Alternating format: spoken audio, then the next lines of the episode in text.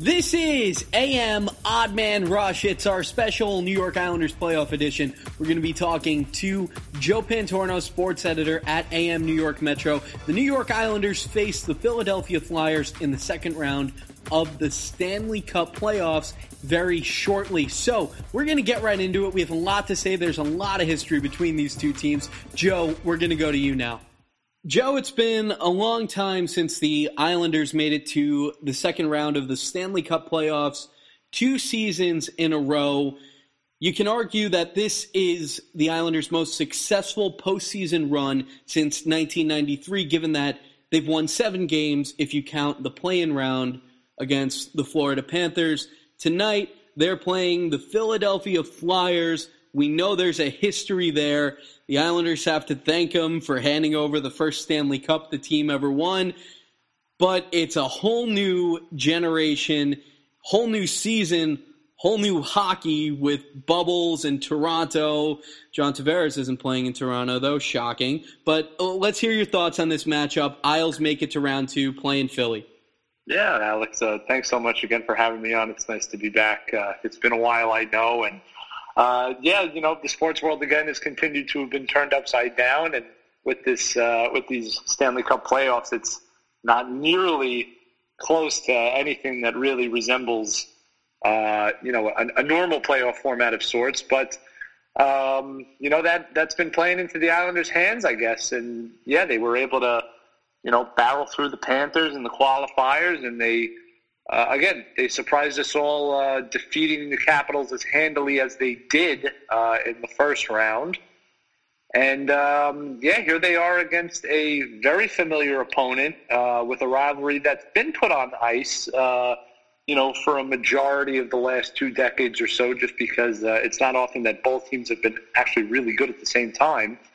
Um, and yet here we are, and you know, it's it's a nice little traditional divisional Eastern Conference rivalry here, and um, you know the Flyers have kind of ripped a page out of the Islanders' book and kind of coming out of nowhere and nabbing that number one seed in the Eastern Conference. Uh, you know they've. Uh, I, have said it before. Imitation is the uh, sincerest form of flattery, and really for the Flyers to make the jump that they did uh, from not being a playoff team last year to getting that number one seed in the East. Obviously, they had help through the round robin tournament and everything like that. Um, still, it's a huge testament to them and uh, to their new head coach in Alain Vigneault. So uh, it's going to be a fun series. It's going to be evenly matched, and uh, I think a lot of you know traditional Eastern Conference hockey fans are going to be keeping a cl- uh, close eye out on this one. So for the Islanders and Flyers, particularly, this is a big goalie matchup. I know you wrote a story about that today. Semyon Varlamov, who's he going up against? Who you know he's um he's coming in five games against the Capitals. He was pretty solid, especially, you know, it's always a testament to the goalie when you win a series on a shutout. That just means keepers locked in. He was definitely a deciding factor, particularly the way the Islanders play very low scoring games. Talk about the matchup you see, who's coming in for Philly, and what you think is going to go on there. Yeah, really. If you look at Semyon Varlamov's stats just by themselves, uh, and not really looking at anybody else in the playoffs, uh, you would just be assuming that by far he'd be the best goalie uh, that was still playing. Uh, but here is 22 year old superstar in the making Carter Hart coming in for the Philadelphia Flyers, uh, in my opinion, at least ahead of schedule. And he's just been an absolute brick wall in net for Philadelphia. Um, his numbers are the only ones that uh, can rival Varlamov's in the playoffs so far. Um, you know, I think it was a big question mark going into the postseason after such a long layoff, just how effective Hart would be. Uh, because when you really look at it, uh, like I just mentioned, this is a 22 year old kid, never had any playoff experience in his life. Uh, he had battled some inconsistencies and even some injuries, uh, especially closer to the restart. Uh, and he's come in and he stood on his head. Uh, something along the lines of a, a 171 goals against average, his save percentage of 943 leads uh, all postseason goaltenders this season. So uh, he's remarkable. He's fast. He's athletic. Uh, incredibly poised for a goaltender his age. Um, and again, this isn't really something that's taking us by surprise in terms of you know, recent young goaltenders that are carrying their teams towards a deep playoff run. You know, we kind of saw it last year with Jordan Binnington in St. Louis. We saw it a few years ago in Pittsburgh with Matt Murray. Um, you know, these guys just kind of came in and they surprised us. Uh, you know, they got hot at the right time. Really, Carter Hart is the kind of player where this is something that we're going to expect for a really long time from him. And that might not be the best pill for Islanders fans to swallow, even though Ilya Sorokin is, you know, on the horizon for them. Um, but he certainly is the real deal. And as the stage gets bigger, those expectations are certainly going to grow for him. So uh, we'll see if the youngster either uh, wilts a bit uh, or if he keeps doing what he's doing. And if that's the case, uh, you know, this this series is going to be even closer than I think we all anticipated.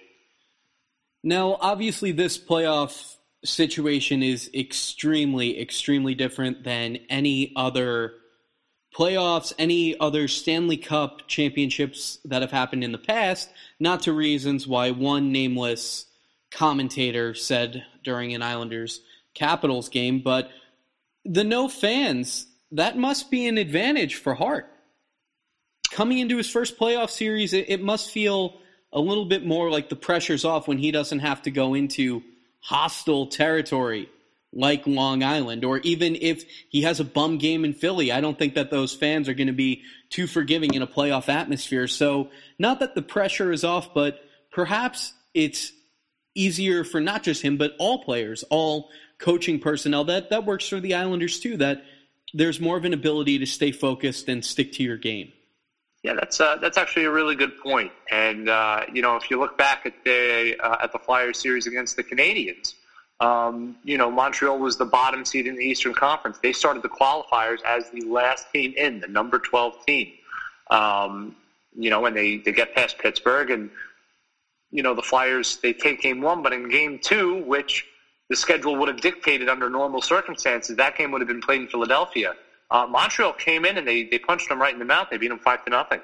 Uh, so, you know, if, if Carter Hart has that game in front of a packed house at Wells Fargo Center, uh, you know, who knows what could have happened? Um, and, you know, I, I'd like to think that a lot of these young goalies, um, especially in those certain kind of markets, uh, they've been prepared for moments like that.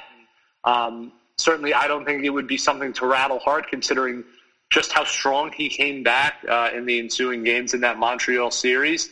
Um, but yeah, like you said, really no fans has actually helped out a lot of teams, and it certainly has helped out the Islanders a lot. Uh, you know, we've talked to Barry Trotz a few times over the past few weeks, and uh, he's made it a point where he says, you know, it's it's kind of hard that our team can't draw off the momentum of, say, a packed Nassau Coliseum, but at the same time, um, you know, Semyon Varlamov and goal can hear what Barry Trotz is saying. Uh, the Islanders' staunch, resolute defense, they can hear what Barry Trotz is saying. Uh, everybody can communicate with themselves pretty seamlessly. Um, and for such an organized team like the Islanders, that's huge. Uh, that's an imperative aspect of the game that um, the this Toronto bubble is is helping out with. Um, and, and, again, to another extent, the Flyers are are really organized too. I, am not going to say that they're as organized or their defense is as good as the Islanders, uh, especially in recent games, because uh, you know, in their losses to Montreal last series, they, you know, they gave up five goals per game there. Um, so, you know, I, I, I, think they're close. They have a really good young defensive core with the likes of Sanheim and Provorov.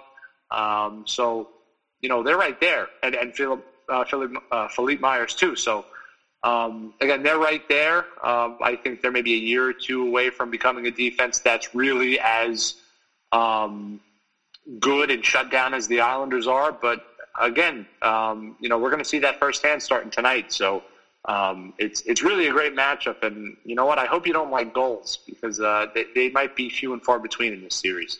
And to me, that makes it almost more exciting, particularly in hockey when a game is played more like a chess match, where one goal could legitimately make the difference. One breakaway, one excellent shot. It's where a team's talent has to match its strategy. And it's not just one or the other. You need both. And Barry Trotz, of course, wins the Stanley Cup with Washington.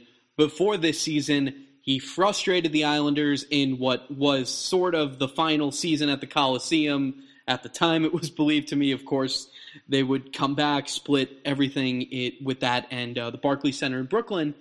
But Trotz frustrated the heck out of the Islanders with his strategy. And when you looked at that 2015 series, you could pinpoint the talent was close enough to an equivalency where it came down to strategy and the smarter coach won.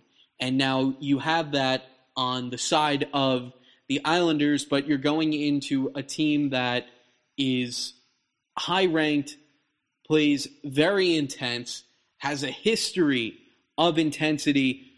For Philly, how much strategy change do you think they're going to have to put in to their game against the Islanders, or is it really going to be, to quote the famed Herb Brooks, is it going to be play your game and kind of let the best man win?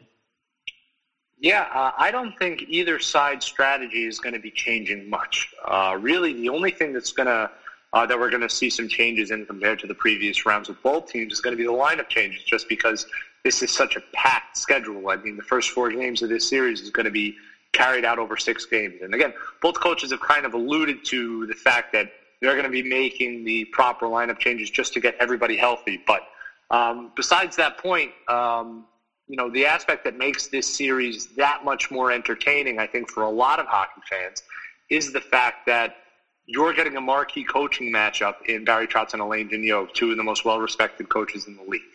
Um, so in, in, terms of their strategies, just because they're also so similar, um, you're not going to see a ton of tweaking, uh, especially from the Islanders, because, again, if you notice, it really doesn't matter who their opponent is.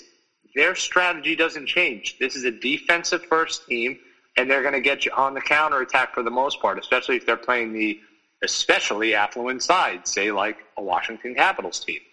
Um, but I think you're going to see a lot of cagey matchups because of this. Uh, a lot of these games are going to be tentative. Like I alluded to before, there's not going to be a lot of scoring because both of these teams kind of derive a lot of their power from defense. That being said, the Flyers were a little bit more frustrated in their offense uh, against the Canadiens. Uh, you know, they were a tough team. They were fast. They kind of punched them in the mouth. The Islanders have kind of shown a ability to beat a team kind of at their own game.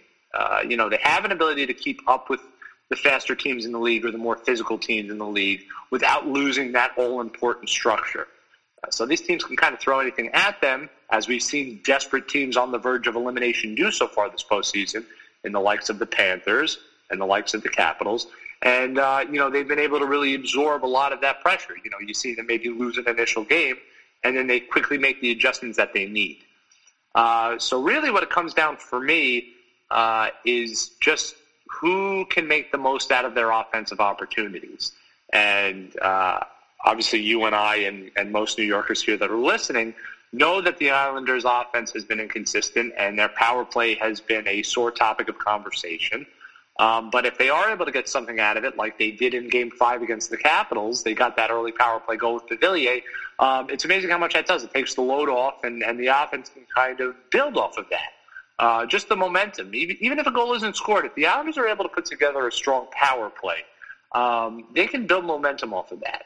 Uh, they're a tough team. They really know how to forecheck well, um, and they are experts at kind of creating offensive chances out of nothing. Now, on the flip side, you have a, a Flyers team that has a little bit more to work with. Uh, you know, you look at that first line of Claude Giroux and Jakub Voracek and Sean Couturier. Uh, they're one of the best playmaking lines in hockey. And it's really a testament to them, uh, considering how much they were misfiring in that series against Montreal, um, just how good the supporting cast is. Um, and it shows, well, you know what? They don't need to have those three guys clicking on all cylinders in order to move on to uh, you know move on in a postseason series. Now, you know Montreal and the Islanders are you know they're they're pretty different teams, and the Islanders are a significantly better team compared to Montreal. And uh, you know such such an even matchup might suggest that you know the Flyers might have an even difficult time here. So um, you know I'm expecting a longer series, um, but I'm also expecting two teams that really aren't going to be moving far away from what got them there in the first place. So uh, it, it's almost a game of chicken of sorts between Trotz and Vigneault, and it's uh, you know who's going to blink first. You know something else about the Islanders' strategy, which not just this postseason, but even going back last year against the Pittsburgh Penguins, Trotz always stresses get out there and get a quick one. Make them start playing behind before the game has really even begun. So for the Islanders in this season, or in this series rather, particularly, how important is it going to be? Of, and we'll talk about fixing or at least mending the power play to something more productive. But for the Islanders, how critical in something that's going to likely, as you said, be a low scoring series is it going to be to get a goal in the first minute or two and just set the tone, make the Flyers start playing catch up quickly. And when you play that kind of catch up game, in an ideal world, teams rush, they draw penalties, which is when you have the opportunity to strike again, which brings me to what I'm going to ask what do you think the Islanders can also do about the power play in addition to getting an early, aggressive, yet somehow conservative offense in the beginning of a game? Yeah, um, you know, we've been when we've been talking to the you know when the Islanders have been kind of talking to us over the last couple of days and, and really really throughout both series against Florida and Washington. Um, we saw in the first couple of games of each series that they you know fell behind, and then they they had to be the ones who were playing catch up, and, and they showed that they could. Um, but obviously, that's a dangerous game that you're going to play, especially the more you, you know, the deeper you advance into the playoffs. And, uh, you know, that's a game you don't want to play with the Philadelphia Flyers. Um, so they've been, they, you know, they, they stress that having a good early start is imperative for their playoff chances. Um, and again, that's going to be a huge sticking point for them this series. Um, if, if they're able to get on the board and, and even dictate play early enough, then you'll see the Islanders have a better chance of properly settling into that structure and into that defense. Um, and that's when the frustration comes out from the opposition. And that's when the penalties are starting to be taken, like you sort of just alluded to. Um, and then that's when the Islanders have a golden opportunity to run away with the series. And we, and we saw that last series against the Capitals. We saw it in game four. They jumped out to an early lead. They, they took a 2 nothing lead and then they had a power play opportunity, and really that could have been the dagger right there. The Islanders had a perfect opportunity to sweep the Capitals right there, um, and then they got away from their game. They relaxed. They took their foot off the pedal, and they took a couple of stupid penalties. Um, you know, I know Matt Barzal took an offensive zone penalty, and it opened the door for the Capitals to get right back in, and they scored three unanswered, and you know they they pushed the series to a game five. But you know, for me, that was an unnecessary game five. And I think that was something that Trotz harped on with his team. And I think that's why we saw such a dominating performance in Game Five. It led to a four nothing win um, in one of their most dominant showings of the postseason. Um, so really, it's it's it, it's that all important early start that's going to help. But at the same time, it's keeping that intensity. And I think that Game Four loss to Washington was a really important lesson uh, for the Islanders to have. And it's it's not often that a team can kind of take a punch like that in the playoffs and survive, and then quickly use it after. Um, and and we might see something like that this postseason, which. Uh, you know, if you say that out loud to a lot of Islanders fans, they're going to start thinking that means they're a team of destiny. Uh, and you know, for that, I'm not going to tell you how to think. But uh, you know, it's it's um, yeah, I, am I'm really not sure how else I could uh, I, I could say it. It's just you get out to that early lead and and you kind of watch Trotz work his magic, and uh, that you know that should be that should be you know along with a a clicking power play, uh, even if it doesn't necessarily yield goals. Um, I think that's that's a top three thing on the Islanders checklist. As good as Hart is, and of course he's not just shown promise; he's shown results. At the end of the day, if the Islanders really come out swinging, you have an opportunity to intimidate a young goaltender in a first time truly critical playoff situation for him. And even if they don't score, but if they just set a tempo where, yeah, kid, every 20 seconds you're going to have to stop a shot, I really think that will set a tone, as you're saying, and that will ripple into the defense, into the Flyers' offensive production, the fact that they would have to play a game virtually in their own zone and lean on a goaltender who, again, not to say that he's not good, not to say he can't rise to the occasion. This is when we're going to find out. But he hasn't been tested at this level yet, at this juncture. So that's something that the Islanders need to do. They need to press. If there is a player that the Islanders should be pressing, I think it should be Hart. And they should, of course, go out for that early lead. But even if they don't get that, they need to register as many shots on net as possible. Maybe that strategy changes throughout the series as, as things develop and as they get a little bit more of a grain or a feel for taking on the Flyers. But for this game one, you know, the Islanders should be shooting to have at least 50 shots on net. Make the kid sweat. If he's going to win tonight, he's going to feel it in the morning. And he's going to realize, ah, geez, I got to do that another three times. So psychologically, this is an opportunity to strike. The Islanders recently, and it feels really strange saying this, have had a little bit more of a playoff understanding than the Philadelphia Flyers. That hasn't historically been the case, particularly in the 2000s, late 90s range. But right now, this is an Islanders team that, that's been to the second round. This is a team that's played an intense series and and they they have a bit of a feel for it where they can kind of say welcome back to the playoffs Philly and in a way be the the reverse or the anti-hero version of the Broad Street Bullies. And I think that and this is something I want to ask you about when the Islanders played the Capitals when the Caps were down 0-3 you saw them start to play a very physical game. Not to say that they were out to hurt players, but you know when you see Derick Brassard being used as a punching bag after the whistle, it makes you question what's going on. But part of that Game Four loss to Washington came from Washington's physicality, and if it's intimidation or just they were taking shots that got Islanders bruised, and and their mechanics were not what they would have been if they weren't if they didn't have a huge purple patch on their shooting arm or something like that. So for both the Islanders and the Flyers, two teams that are notoriously physical, do you see this as you were saying it's going to be a very strategic, low scoring series you predict, but how does physicality enter into this kind of series? Do you think that they're going to go out and and like slap shot it out there and just go at each other, or do you think it'll be really more, I guess, held back? I, I think just by looking at the coaches alone, uh, we we shouldn't expect anything along the lines of a you know a helter skelter, uh, old fashioned 1970s, uh, you know all hell breaking loose out there kind of game.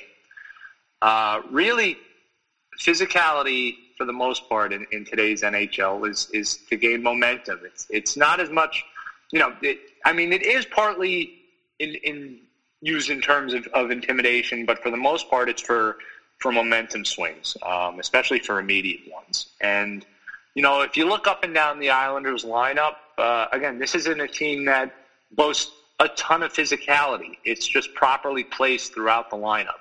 So you'll have something like the fourth line uh, go out there. And again, they're not going out there and they're not headhunting. They're not going out to hit uh, every orange and white jersey just for the sake of hitting them.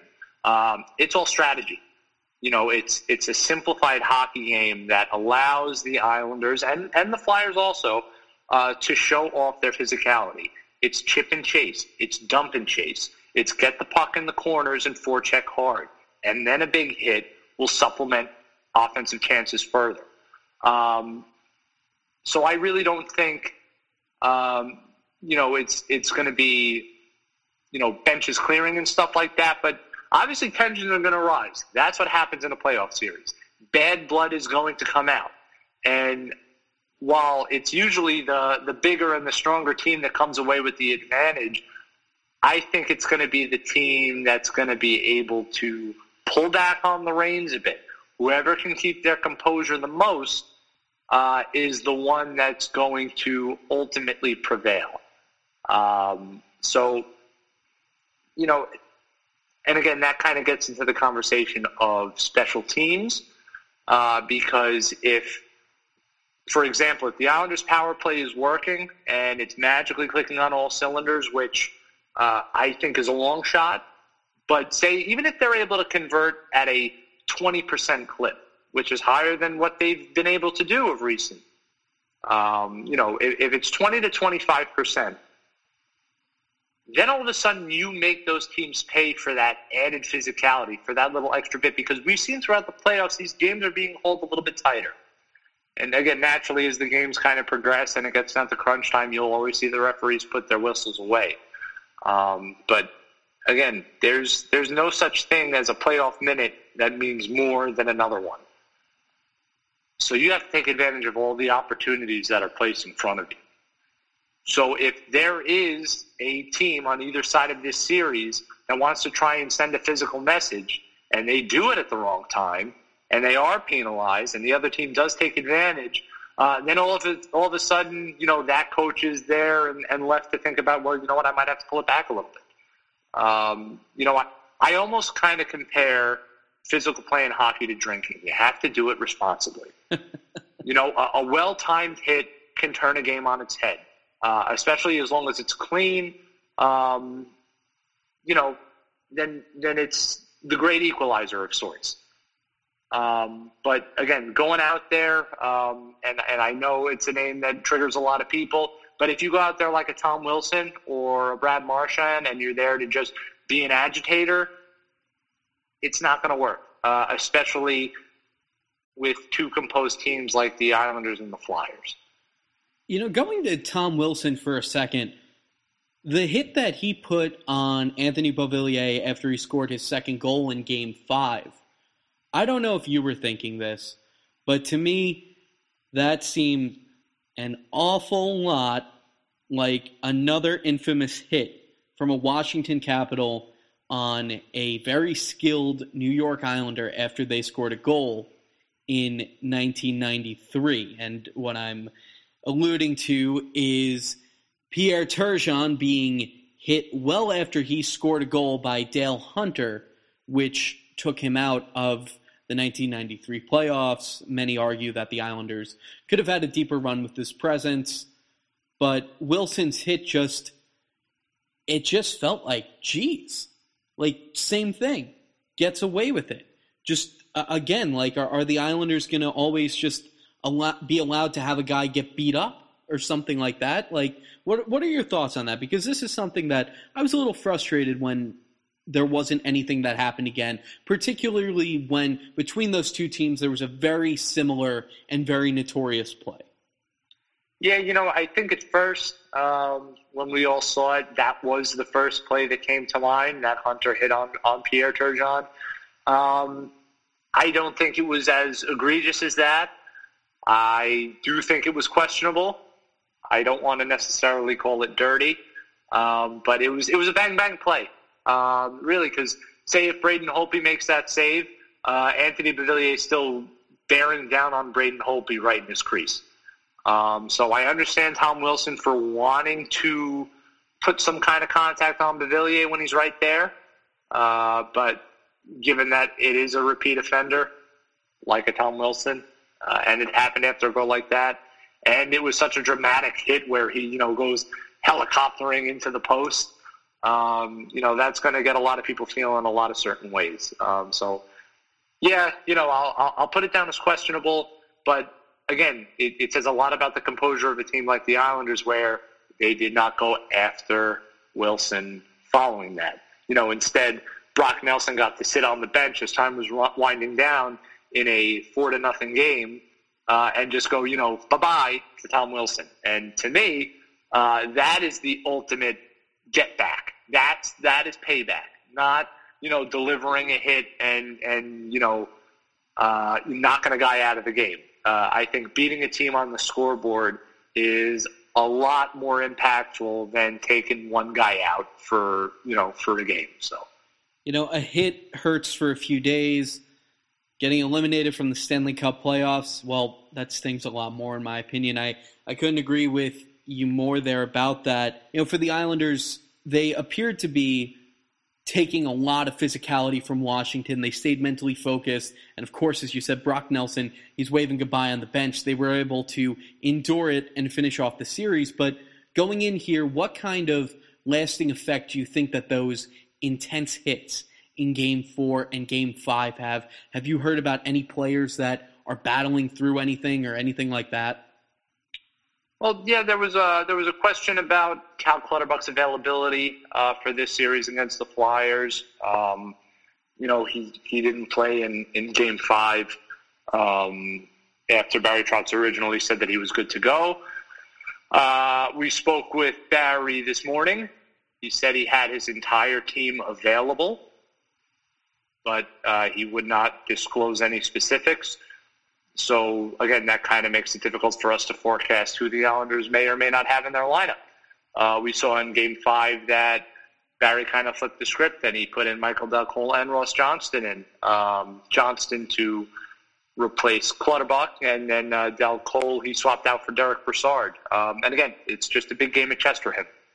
So, in my opinion, if Cal Clutterbuck is good to go in any capacity, and he believes that he can play his game, uh, that gritty, uh, high speed, intense kind of fourth line play that's become the Islanders' identity. Uh, there's no question in my mind that he's going to be available in the lineup. Um, I think the only legitimate roster question that we have moving into this series is the status of Johnny Boychuk. He's healthy. He's been healthy after taking that hit um, during the qualifier series against the Panthers, but Andy Greene, who has been here before with the Devils, um, has a ton of playoff ex- playoff experience. Uh, he stepped right in and he worked seamlessly. And not only has he kind of held the fort down for the Islanders defense, he's made Nick Leddy that much better. Uh, Nick Leddy has been the NHL leader in plus minus uh, this postseason amongst all NHL skaters. Um, so I think Trotz will have quite the choice on his hands to either restore Boychuk back to the lineup or keep kind of going with the hot hand that is Andy Greene. So we'll see. That's always a difficult coaching decision to make. Of course, you're thinking, if it ain't broke, don't fix it. And if something's going right, why change it? But of course, the other devil's advocate to that is you're playing a different opponent with a different type of game. Do you reset, or is it something that was more advantageous to just your guys rather than the matchup that you were playing. So that'll be interesting to see what happens tonight with Johnny Boychuk. To what you're saying about Cal Clutterbuck, last season, he got banged up pretty good in the playoffs. And when you look at him taking back to back playoff injuries at crucial times, that's something that is should be kept an eye on going forward. If he is going to, first, the concern for his health and his longevity, going again to Tom Wilson, when you look at Lubomir Visnovsky, it's more than obvious that the hit that he suffered in that 2015 playoff series was detrimental to his career coming to an end shortly after. And you wonder about Cal Clutterbuck because using another Islanders example from a few seasons ago, there's a difference between being healthy and being able to play. And I think you saw that when I believe it was Travis Hamonic who played with what, a broken ankle throughout the playoffs a few seasons ago? Yeah. So I wonder how hurt Clutterbuck is. I wonder if it's something contingent to what happened last season. And hopefully this doesn't become a repeat thing that shortens his lifespan because he is a really physical, energetic presence on the ice for the Islanders. Even if he isn't scoring, he's catalyzing. He is making plays happen, and him, and I say this about Leo Komarov too, even if they're not scoring, they're bringing an intensity that brings success, that brings offensive charges and, and attacks. And I think that those types of players really shine in playoff scenarios because for that, and, and to be able to do that, it brings a level of not just intimidation, but a level of intensity that has not necessarily been seen to the best of its ability during the regular season. And now, when the chips are down, these are the guys that are hitting in the third period. These are the guys that still have it in them. These are the guys that are raising the bar saying, the job's not done. We need to finish it, or we need to get back on. We're not out of this game. And like I said, those are catalysts to success. So to me, next to your goal scorers and a solid keeper, intense players who may not be scoring but are making an impact on the ice, those are the most important guys to have in a playoff scenario, particularly in low scoring games when your guys are feeling tired and perhaps they're feeling a little bit mentally out of it. And now, of course, being in this bubble, it's very understandable why players could be mentally distracted. No Mike Milbury, not because of women, but because of everything going on. But those kind of guys I really think are going to play a big role in this series. And I think that Leo Komarov in particular, I think that he is going to be the little bug behind the ear of the Flyers and just just peeve them and just annoy them and just tilt them off their game enough where it could give the Islanders a chance to score. Especially, I think if he gets in front of the net a lot on Hart, I think that that could be the factor Hart has not dealt with yet in the playoffs, where it's just someone kind of in your ear, not literally, but just someone who's always there, just a little bit of a distraction. And in a low scoring series, well, that could be it. So I, I, hope Komarov gets a big goal in this series. I think that he's more than earned it. I think he's intense. I love that he's wearing the cage right now. And I, I think, like I said, that type of role for the Islanders is going to be it, well, it's always important, but I think it's going to be a little extra critical in a series like this. Sure, you're you're absolutely right. And uh, before I, I, I, jump into Leo, I kind of want to go off of that what you were saying. Um, getting those bodies in front of Hart and kind of crashing in the net, that's the Islanders' game plan this series. Uh, I talked to Matt Martin and, and Barry Trotz earlier this morning, um, and they both kind of alluded to that. They said they want to get in this kid's face. They want to get bodies in front. And uh, in a way, that's how they can simplify their offense. Um, too often than not, we try to see the Islanders playing that tic tac toe brand of hockey, making the extra pass, trying to create the pretty goal.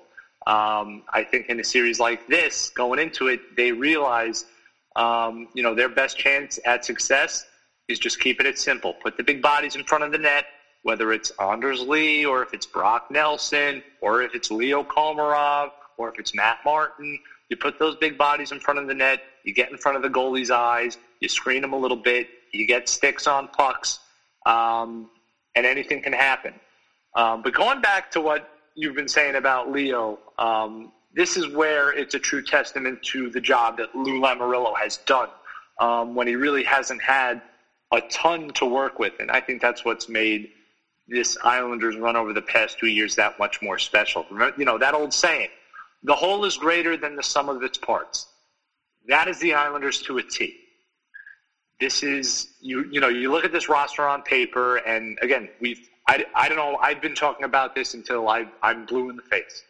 Um, this is not a roster that's going to jump out at you on paper, um, but it is a collection of talents that don't have an ego, that have been able to put we in front of me, and they've been able to work seamlessly. It's been, uh, you know, symbiosis at its finest. Um, you know, they, they bought into the system. They understand that they might not be, you know, the flashiest team on paper or the most talented or the most dangerous, but they know that if they are going to have success in the NHL, um, it's going to be under Barry Trotz's system. And Lou Lamoriello made it a point to bring in guys, though it was only a few of them that he's brought in over the last two years, whether it's been Komarov or he, you know, reacquired Matt Martin or he brings in Derick Brassard. Um, and obviously the big one most recently, J.G. Pageau, uh, who is the, the marquee guy at all this. Um, he brought them in knowing that they'll be able to do that. Um, the Islanders had some pretty big targets on their trade deadline lists or on their free agency lists. Um, and after they lost out on Artemi Panarin, they kind of just they reeled it back in, um, and they just looked for players that can fit into the system. And that's why you see guys like Leo Komarov uh, being so important to the effort when you know you uh, go to Toronto where he spent five years with, and uh, you know they look at him as uh, nothing but a but a fringe player who was an agitator. Um, you know what? Well, yeah, he is a bottom six agitator here in New York too, but at the same time, that exact skill set is exactly what the Islanders need, and That's something that they identified. Um, so really, it's right now. It's just it's the right collection. It's uh, it's something that we don't see often in terms of championship teams, where you'll see a team that kind of lacks this overwhelming amount of star power uh, that makes a deep run. Uh, so this could be, you know, one of the more rare, you know, Cinderella-esque stories that we'll see in hockey if the Islanders, you know, can can pull this off and can, you know, advance deeper into the postseason. And just to that point, I think that the national media over the years, and they've had a lot of good reasons to tag up on the Islanders, but they're the Islanders are not a team that's been looked in favor nationally. They're the team that the owner stole them back in the 90s, and they're the team. Where do they play? Who owns the Islanders? Owns, owns, well, you know, whatever it is. Uh, historically, they were a team that didn't make the playoffs a lot. They dealt with nightmares off the ice. But now it's a new brigade, it's a new future. You know, I like to quote Star Wars.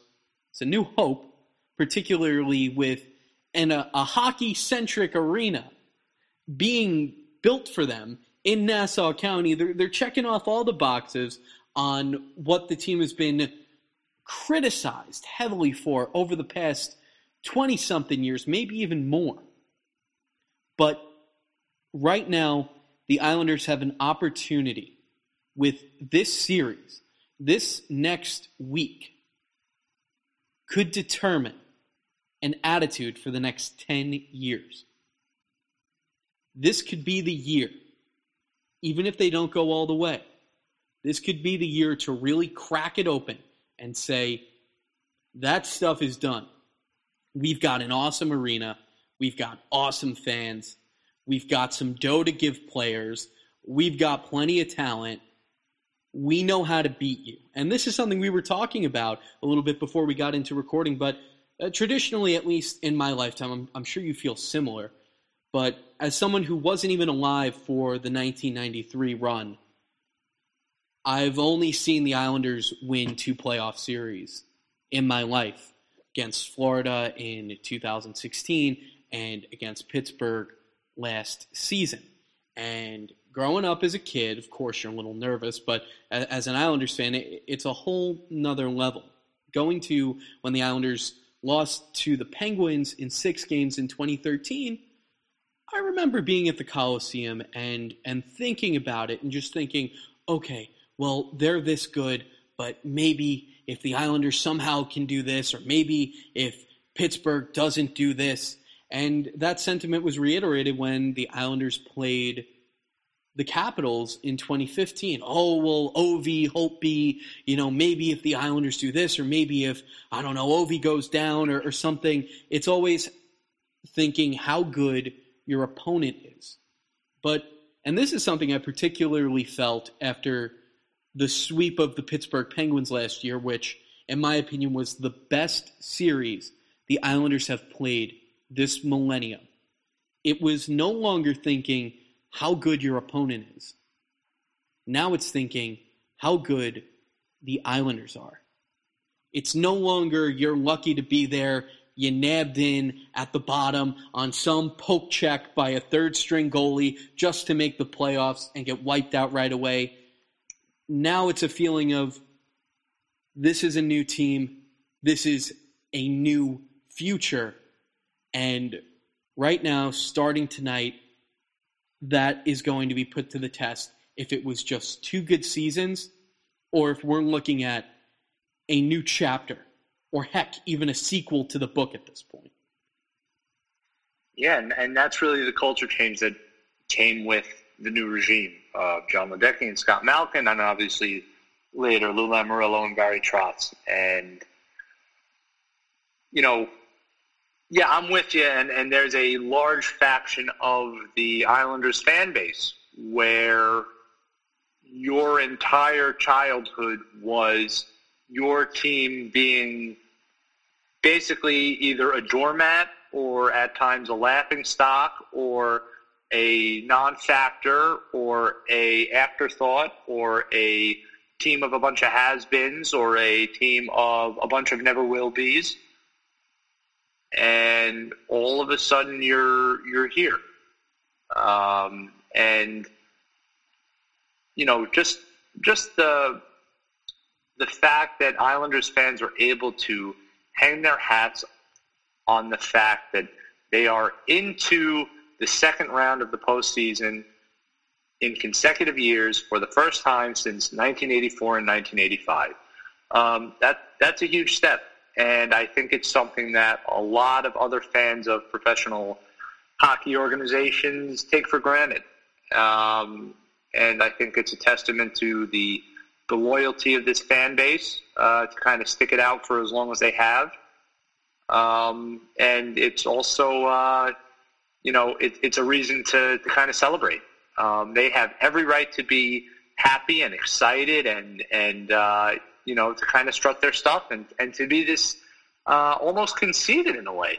Um, you have a good hockey team. Uh, you're, you're making noise in the playoffs. You are somewhere that you haven't been, um, again, for a lot of people in their entire lives. Um, I wasn't even two years old in 1993, uh, so I don't remember a darn thing. Um, so yeah, 20, uh, you know, that 2016 series against the Panthers, that was that was special. Um, getting that one win against Tampa Bay Lightning in the second round of the playoffs, that was special. Um, and I think after that sweep of the Pittsburgh Penguins, I think a lot of Islanders fans got ahead of themselves looking at the bracket saying, oh, you know what? The, the, the, Hurricanes are beatable. They did us a huge favor by beating the Capitals. Um, you know, the Islanders can go to the Stanley Cup this year.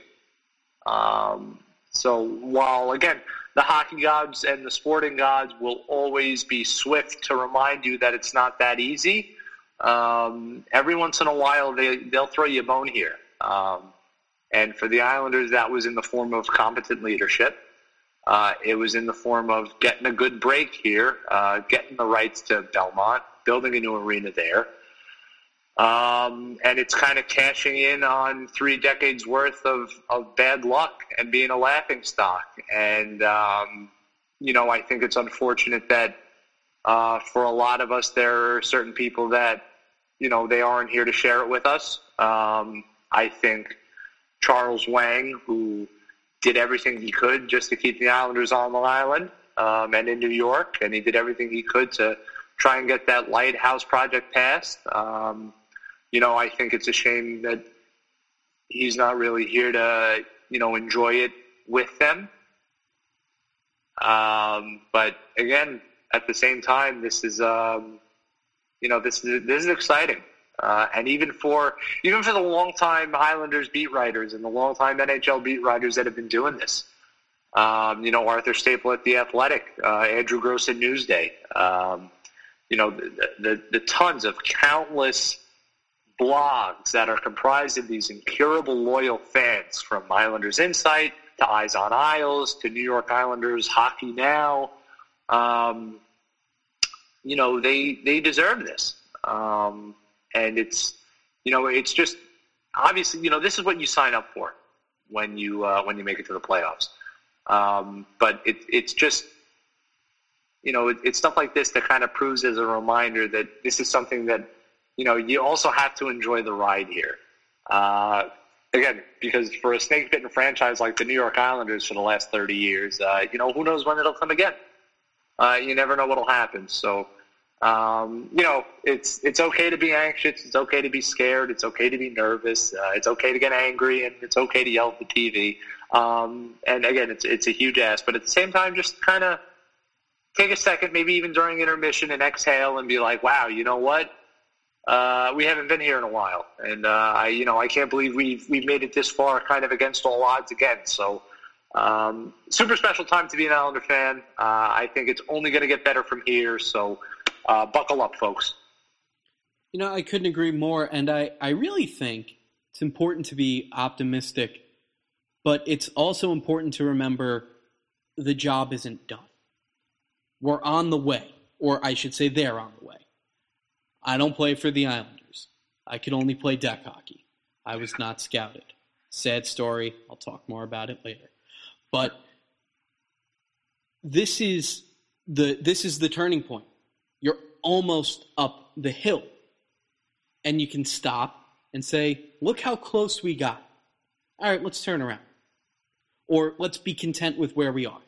Maybe someday we'll climb it up. And there's fatigue it's been a damning year for all parties involved, for certain. But this is where you want to see it come to fruition, even if it's not a Stanley Cup. Even if they don't make it to the next round, but you see that they're well matched.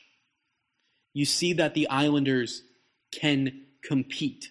Last year was, as you said, the hockey gods decided to um, sprinkle a little bit of humility on some overzealous Islanders fans, and rightfully so.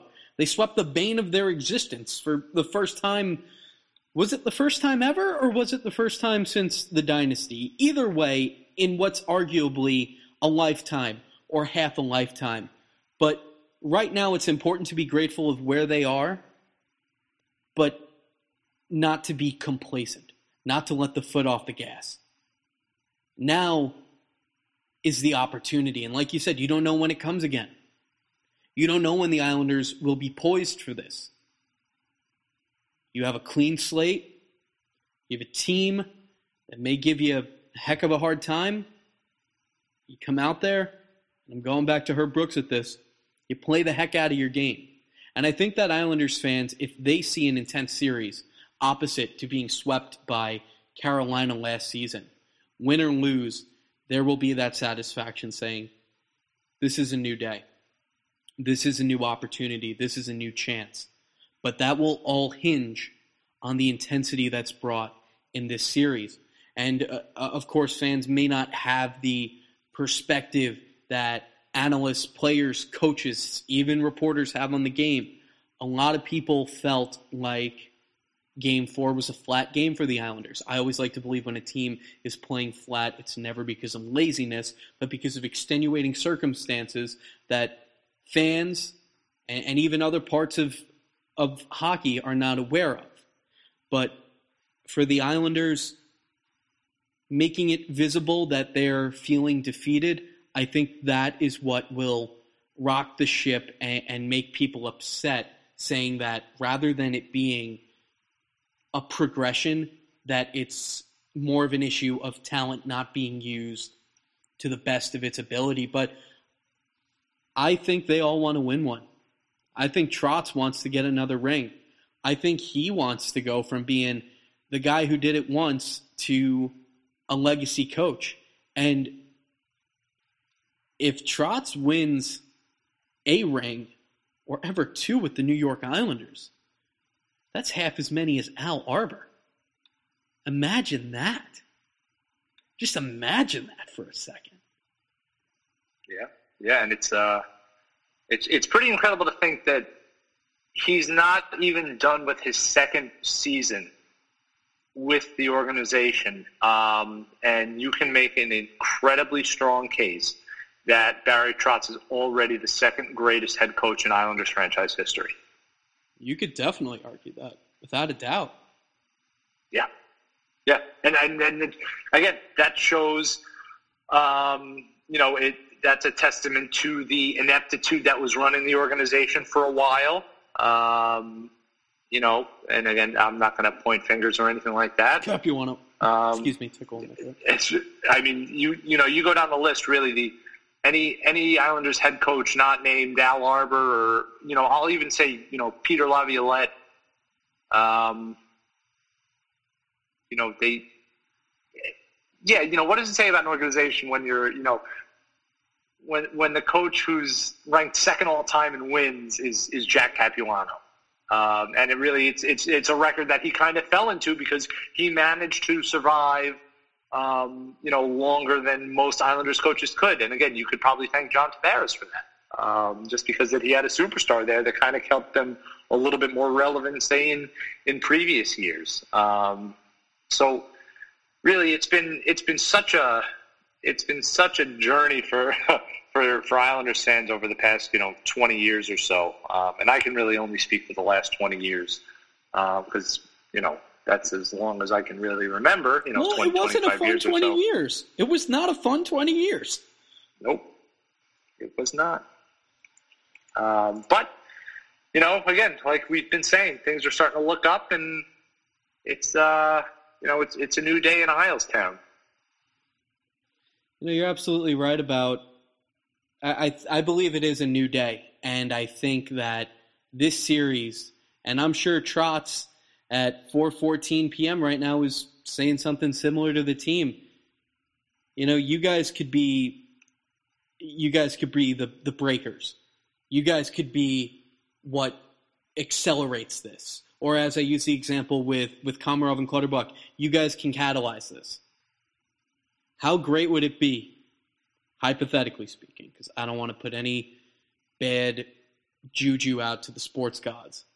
How great would it be, hypothetically speaking, again, I don't have wood to knock on, but I promise I will soon, would it be to celebrate the opening of Belmont with a banner? That that's yeah. just nail in the coffin.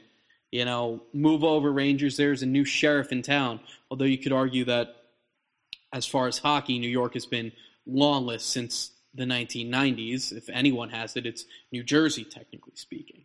But sure.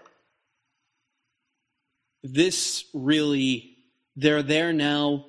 It's not a game of what ifs. Tonight's the chance. Tonight's the chance to turn it around. Tonight's the, you know, tonight is the Islanders' first opportunity to get a blowout win in the second round of the playoffs the first time in a really long time. And when you look at even 1993 with the massive upset against the two-time reigning or two-time consecutive reigning Pittsburgh Penguins, they were all close games. That was that was you were sweating it out. Overtime game 7 that, that's a that's a perspirant situation. But if the Islanders can get a dominant win in this series, and just play competitive games throughout the rest. No game where they are not in it. You felt that in Carolina, particularly when they were away. You felt like the Islanders weren't in it. Like there was almost like like a prematurity. We beat Pittsburgh. That was it. But that that's our that's our history. But I don't think Matt Barzal, I don't think Barry Trotz, I don't think Captain Anders Lee, who came in with massive skates to fill and did a phenomenal job. Now has a better track record than John Tavares as a captain, as you're saying, with Barry Trotz being one of the Islanders' greatest coaches now. Look at Anders Lee as a captain. And, and, and look what he's done since the 90s. You could argue Lee is maybe maybe not the second best, but you could argue he's in the top four for captains now. Just on this. First yeah, time the Islanders yeah. won seven playoff games, again counting Florida, in in recent memory.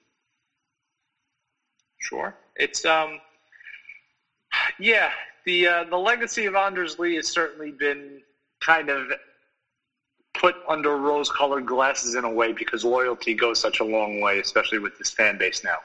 After everything that happened with with Tavares, um, you know, Anders Lee is a he's a a very good hockey player. Um, he again, he's not a he's not a star. Uh, he kind of encapsulates what the entire organization is about, um, and I think because of that, he's beloved. And I think if you ask a lot of Islanders fans, yeah, he is in their you know top three or four captains of all time, where he's going to be put in the same breath as you know. I don't want to say I don't want to put him in the same breath as Dennis Rodman. Um, I think that is just um, you know that is a conversation that is uh, you know years and years and years away with a lot of fortuitous happenings. Lee is four sure. cups away from that discussion. Exactly. Um, but, you know, if you look back at Islanders captains, especially of recent, they're obviously going to put him in front of Tavares. They're going to put him in front of the likes of, geez, everybody over the years, Bill Guerin or Doug Weight or Mark Streit. Yeah, Brendan Witt, Mark Streit, sure. Uh, I think you put you him know, above Peca now. He had more success. Uh, you, I would say so. I think Michael Peca has kind of a.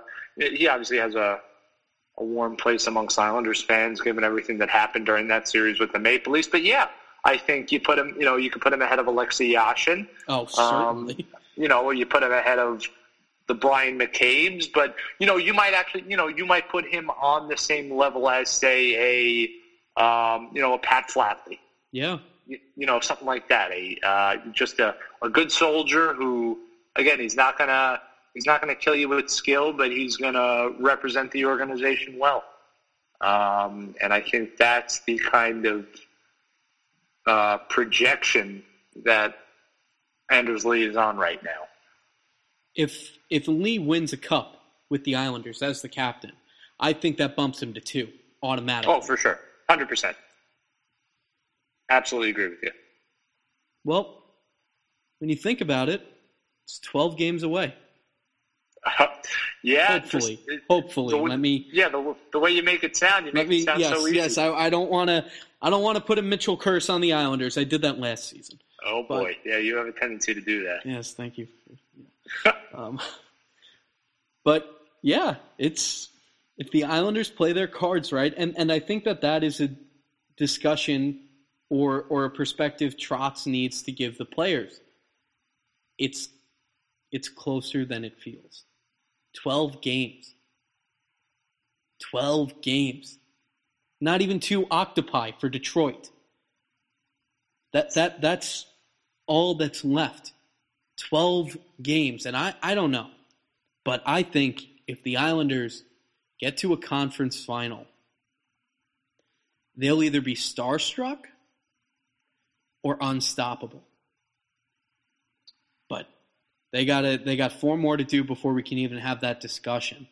Um, and of course, we're uh, we're starting to run into overtime here now. And uh, fortunately, because it's playoffs, we get 20 minutes of five on five with this.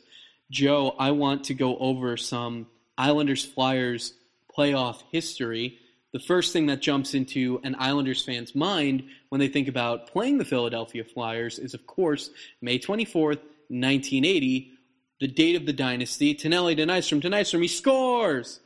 And, and that's when it all began, back when, before it was East and West. But historically, aside from that, the Islanders have never beaten the Flyers in the playoffs. Nope, nope. Uh, this is going to be their fifth meeting in the Stanley Cup playoffs, and the Flyers are are three and one against the Islanders. Um, you know, they've they've pretty much taken care of them uh, any other times that they've met, and uh, you know, it's been 33 years since they last faced off in the postseason, and uh, you know, obviously things were a little bit different, uh, but you know, the Islanders, in, in, you know, back then the Islanders were a team that kind of just snuck into the playoffs back then. They were, they were a team that was two games over 500. Um, you know, Al Arbour had just left. Terry Simpson was behind the bench. Uh, you know, they were able to squeak through the Capitals. Uh, and yeah, and they lost in seven games to the Flyers. Um, so, you know, again, it's, uh, it's, it's more of an anecdote other than anything. Uh, you know that the Flyers have had success against the Islanders more often than not. But you know, you ask any Islanders fan, they will take that one victory in the Stanley Cup final over anything else. And uh, you know, just saying that there's uh, you know there's nothing that you could really take from any previous kind of matchup just because it's been so long ago. Um, so really, it's it's going to be a nice re-emergence of a a really fun Eastern Conference rivalry between two teams that you know they really don't like each other. Um, and at the end of the day, it it comes back to the whole New York versus Philly thing. Even though this New York team is based on Long Island, um, you know I I went to school at Hofstra as you did, and I lived with a lot of kids from Philadelphia. I lived with a lot of Flyers fans, um, and they had no problems telling me all of their gripes with the New York Islanders. Um, so, you know, it's uh, it's two very intense, two very loyal fan bases, two very knowledgeable fan bases, um, and yeah, they're uh, everybody's cooped up in their homes and on social media, and it's going to get pretty crazy.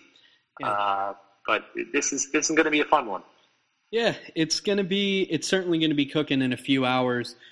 And of course, when you look back to the 80s, there's no real parallels you can draw to today except for just the convenience of history and somehow how weird things happen. Just as we had talked about, the Islanders had not had consecutive trips to the second round since the mid 1980s. Who beat them in that second round? There you go. It, it was don't Philadelphia. Say, don't say it too loud. Don't say it too loud. and, and of course, they, it has nothing to do with today. It has nothing to do with the modern players, but it just it makes you feel like there's there's a force out there. There's a higher power, as you were saying later. The 1986 to 87 Islanders, better known as the Easter Epic team. People forget that after they won that courageous, heroic seven game series that went into four overtimes, correct, against Washington? Yep, four overtime. They lose in seven to Philly the next round. so, again, speaking just on history and and ghost curses of hockey past, nothing to do with the modern day. After all the great stuff we just said, if there is a historic bane that is going to be Long Island's reckoning, it is Philly. And again, that, that's got nothing to do with the modern personnel, but as you were saying, this could be an opportunity to open a new chapter with new players and perhaps a rivalry renewed in future playoff meetings if both teams are going to be relevant. And if you're not going to see consistent playoff matchups from an Islanders perspective, if you're not going to see it with the Rangers, I think seeing it with Philly is perhaps the second or third best thing. Maybe Pittsburgh, you you slide in there. But an argument that I've been making that after this August feels strange to say. I believe that the Islanders are also one playoff series away from considering the Florida Panthers to be a rival. I think they're one away. They're close. They have one more meeting in the playoffs, perhaps one that really goes down to it. You have another overtime winner to ice it. I think that that could be a new rivalry in a new chapter for the Islanders. Yeah, I can see that happening. Uh, you know, obviously, a lot of matchups condensed together on such a big stage is grounds for a rivalry, you know, especially when, you know, uh, emotions are running so high. Uh, but at the same time, like you were saying, um, you know, it, it kind of says just how far along the Islanders have come, where, you know, once they were punching bags to the likes of the Penguins and the Capitals and the Flyers and the Rangers. Um, Any other teams in the East you want to mention? Just, just. Uh, no, yeah, I mean, those are. I guess those are the biggest rivals. I guess you could say.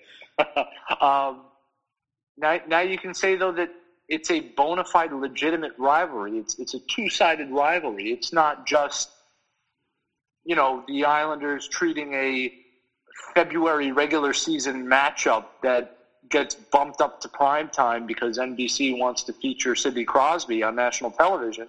Um, you know they don't have to consider that as their playoffs or their Stanley Cup final. Um, you know there's legitimate rivalries brewing because there are games that are being played that matter. Um, and again, not just in the regular season. So it's a testament to just how far the Islanders have come. It's a sign of all the excitement that is laying ahead for not only the Islanders but for the Metropolitan Division. And like you've been hoping, I think it's only a matter of time before Islanders Rangers in the playoffs. And uh, I guess I'll have to buy stock in Pepto Bismol. I think for that one. We've talked about it. I know you've been resistant to wanting to see it, but at the same time, eventually you have to take the risk. You have to take the leap of faith if you want to get out of that territory. And oh, sure. It, it, it's a rivalry, just like what you could argue with like the, the Yankees in Boston. It's a shell of its former self. You know, prior to 2018, the last playoff meeting with them was 2004. Look at the Islanders. Last Islanders Rangers playoff series, I wasn't born. 94. Wow. Islanders got swept off their feet, but it won't take much to ignite the fire between Islanders Rangers fans, but I, I, almost feel like it's something that the hockey gods make you have a, a prerequisite for to get there. Like beat another regional rival, go toe to toe with them for two or three years, and then then you can restore the New York hockey legacy. Maybe it's Philly. Uh, that sounds like a pretty good plan. I mean, uh, yeah, again, if if Islanders and Rangers fans act the way they do during a regular season game in the middle of March, uh, I shudder to think how they will be uh, in the same arena, hopefully sooner rather than later. Um, you know how they'll be during the playoffs. Uh, so again, I think uh, I'm very fortunate where I will be safe up in the press box, uh, where I don't plan on coming down anytime soon. You know, maybe perhaps it would be a good thing for no one be, to be able to attend an Islanders Rangers playoff game for safety purposes. Yeah, yeah, it might be. I just feel bad for those split households, oh. or you know, kind of stuck inside, and you know, one's an Islander fan and one's a Ranger. That's how relationships end. Yeah. That is how they end. That um, you're gonna, you're definitely gonna need to hire some counseling for that, some some family work, and uh, even the therapist. They're going to have to do a video call because that may not be safe to step into. Sure, no, that's that's good. Keep your distance, keep your space, social distancing. But right now, it's Philly, and I don't know about you, but I can imagine there are a lot of New Yorkers that will not be having any sort of chopped or shredded beef sandwiches over the next few days. Perhaps there won't be much pizza ordered in Philadelphia either, which stinks because I really love cheesesteaks. But you know what? It's New York Philly, and there hasn't been a really big New York Philly game since the 2009 World Series. So, you know, here we go. It's the I 95 rivalry once again. Yeah, buckle up. It's going to be fun. But wait, Joe, to be fair, because you know I follow the Yankees more than the Mets, tell me, has there been a crucial Mets Phillies game prior to 2009 that is worthy being mentioned? I mean, before 2009, sure, it was uh, you know the uh, the Mets collapse in 2007 when they were overtaken by the Phillies. Uh, kind of same thing in 2008. It was all you know regular season stuff though between the two teams. Uh, really, that was kind of the height of their rivalry. Um, you know, we kind of thought that it would be a little bit bigger than it would than it currently is. Uh, last year, I think there were some high hopes for the Mets, and obviously after the Phillies got Bryce Harper and everything, um, you know, I think that a lot of us thought that they would have been in the mix for the NL East title instead of finishing in fourth. So uh, that's kind of a to be continued kind of thing, and uh, that's a a fantastic NL East rivalry for sure. Um, and I, I can't wait till it gets back to that mid 2000s kind of feeling.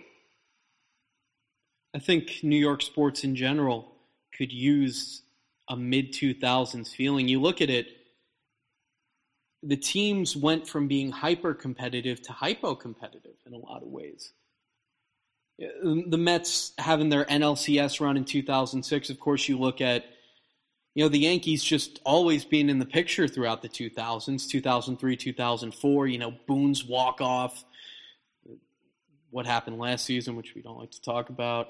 but, um, and then you have the Giants winning the Super Bowl in 2007. You have the Yankees in 2009. And uh, you know, after the Giants won it again in 2011, you know, it's just like, all right, stop, everyone freeze, like like you're playing a game of Simon Says. And I mean, you have the Rangers making the run to the Stanley Cup Finals, but again, if there's a talented team that hasn't been able to finish the job, particularly in the realm of hockey, it was the Rangers. You could argue Lundqvist should have two cups. We'll, we'll save that for another day. Not to rag on Rangers fans, but it's true.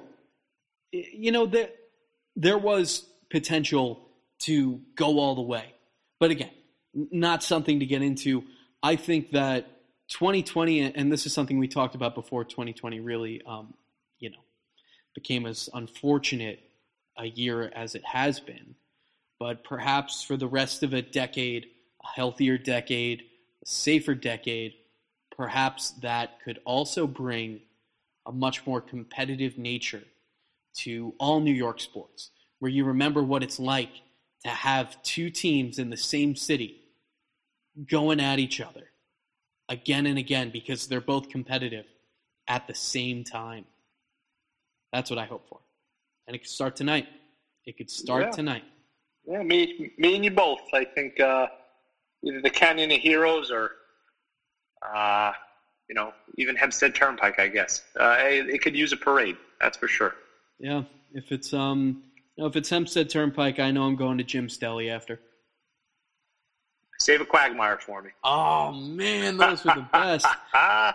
Those were the best. For those hearing what a quagmire is for the first time, it's not what is a quagmire, it's what isn't a quagmire. It is a breakfast hero, not a sandwich. Um, I call it a hero because just like Hercules, you know, it, it's less than a god, but but more than a sandwich in a way. It is, egg, what is it? Eggs, bacon, sausage, cheese, of course. Then you got the hash brown. That was it. That's the game changer. Yes. When you put the potato on the sandwich, you've entered a whole new realm of it. And that was the best. If you were uh, if you were feeling a little bit uh, depleted from a night out, Jim's was where to go the next morning. And That was a uh, good way to put that. yeah, had to uh, had to be a little political there. But sure. you know, from all the studying for finals, if you were tired or something. like Yes, that. all that time in the library. Yes. Not the Rathskeller. But No, no, no. I wasn't even there for the rat. That was um that was actually a study hall by the time I got there. Ours were Yeah, um, yeah. It was all. It was uh. That that was all closed down. No, we uh, we we would venture our way down Hempstead Turnpike a little bit to some other fine establishments that all of our Hofstra friends can reminisce upon and name drop at a later date. Yes, they uh fine, clean, very uh they certainly welcome those members of high society for a lovely night on the town. Yes, very accommodating. And uh, some Islanders actually uh, would uh, Sure. appear there too. So uh, you know, it, it was a real community thing that they were doing when they went to said places. It sure was. And uh, yeah, let's not get anybody in trouble. Yeah, no, that will uh, remain anonymous. And uh, to quote Forrest Gump, that's all I got to say about that. So, That's it. well, Joe, we got some hockey to watch. Any final thoughts on this? Uh, no, I think it's going to be a great series. Um, I think it's going to be very, very close. Uh, I think, uh, you know, it's going to be one or two plays a night that will kind of be the tipping point. And, uh, you know, hopefully for New Yorkers, they'll, uh, they'll be a little bit more happy than uh, the folks in Philly. So I will say Islanders in six. Islanders in six. Huh, where have we heard that before? Oh, boy. I ooh, I got to think about that. I um I don't know.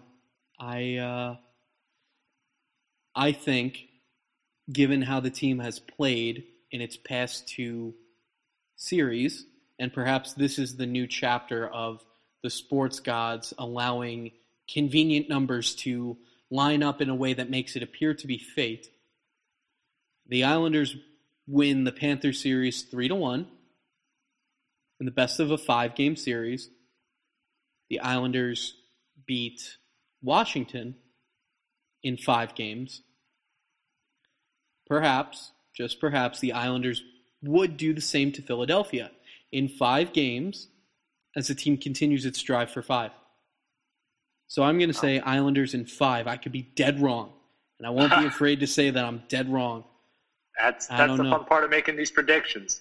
You know, and it, it could be two OT goals that just lopsided, like Florida. You know, as easy as it could have been Islanders in six, it could have been Panthers in six. They got the right break. But sure. so far, it seems like five is a consistent number for the Islanders. And again, I know they're not playing for that. They're not trying to do that. But perhaps, just perhaps, things are aligning, and without players even realizing it, there's just this kind of subconsciousness of that that's how it finishes. You know, because you have to imagine with how fateful sports are. Not that anyone is doing it consciously, and if they are, they need to write a book about it. But it it just seems like that's the way things happen. Like as we're talking about with Philly, that's the way it just happens to happen. But I think if uh, the drive for five is to come to fruition, I think there are going to be a lot of five game playoff victories. That's just how it's been so far. I mean, from from your lips to God's ears, I guess. I mean, uh, you know, I sports fans are a very fickle and superstitious bunch. Uh, so I can certainly see something like this happening where, you know, we could look back on it and, you know, oh, it's all fives across the board. But uh, yeah, I uh, I don't know. It's uh, that this is the least favorite part of my job is making the predictions because uh, it obviously opens yourself up to criticism for trying to be a fortune teller of sorts. But uh, again, just kind of going off what uh, what we're doing. I think I picked the Islanders to win in, I think, six or seven against the Capitals, and I picked the Islanders in four to beat the Panthers in the first round. And I picked the, I think I picked the Hurricanes to beat the Rangers in six against, yeah, yeah, I think that was it. Uh, during the, not six, I'm sorry, in, in five. five. Yes, uh, I picked the Hurricanes to beat the Rangers in five during the qualifiers. Uh, so I think that was the one I got wrong the most. I thought the Rangers would have actually made that a um, a much closer series. But uh, yeah, not not uh, not a great part about the job. But uh, you know, hey, when you get it right, you come out looking uh, looking pretty good. So fingers crossed that we're right here. I I certainly agree with you there. And uh, to anyone, any reporter that acts like they are a um, an oracle for sports, let's keep it real. You probably got lucky. But we don't need to get too into that. Um, of course, more than just predicting what what happens in a game, you know, talking about how the game is played. That, in my opinion, is that goes a long way better from just picking the right number. Anyone can pick a winning lottery ticket, but it takes some skill to actually figure out why it happened, and that's what we do. Yeah, man, you're you're, you're inflating my ego here. I uh, I really appreciate that. Uh, but yeah, no, it's uh, you know, it's exactly. It's one thing to watch a game. It's a uh, it's something completely different to to break it down and write about it. So, uh, you know, be a little nicer to your your sports media members. Yeah, we could uh we could use it. It's um it's been know, a rough year. As as you know, as frustrated as fans are that they can't go to the games, you got to remember they're playing a lot of the especially for the bubble teams. We're not going to those games. We're not getting flown to Toronto. Doesn't work like that for us. Even Major League Baseball, they can get 35 people into a press box. We're not, we can't go to all those games, and we understand no one's going to all of them. Michael Kay's not traveling with the Yankees. So we miss it too, guys. Cut us a little slack. We feel you. You know, we're, we're on your side here. Yeah, yeah. You know, let's uh, let's get the whole sports community to band together a little bit. Exactly. Uh, I spend too much time on Twitter. Everybody hates everybody. So I think uh, I think for now we need to just focus on some brotherly love. Perfect. Brotherly love. In five games. Anyway, Joe, thanks so much for coming on. Um, we will be back. We'll be talking more Islanders hockey, and soon to be coming will be some baseball content. Uh, a name right now for Yankees podcast, the Empire Mike's Back. We will talk about that. and a to be later named Mets podcast. Joe's going to take the lead on the Mets. I'm going to take the lead on the Yankees. Obviously, they're coming up to some crucial junctures now in what's been one heck of a baseball season happening at the same time as the Stanley Cup, NBA playoffs, and start of football. Yeah, it's been fun for us. Anyway, Joe, I will see you soon. Let's see what happens tonight. Let's see what happens this series, and let's see if it's a real page turner for the Islanders. Sounds great. Have fun, everybody. Alex, again, thank you so much for having me. Absolutely. I will talk to you soon. Be well, my friend. You too. Thanks. And that was AM Rush Sports, AM Oddman Rush Sports. Get it? Kind of funny, maybe not. But we're going to have a lot more sports stuff coming up. Sports are back. The Islanders, the Yankees, the Mets. Football soon. Giants and Jets, we're getting a lot of action. We will be coming back with a lot more sports content. Keep listening. Hang tough out there, New York. Let's see what the Islanders can do tonight.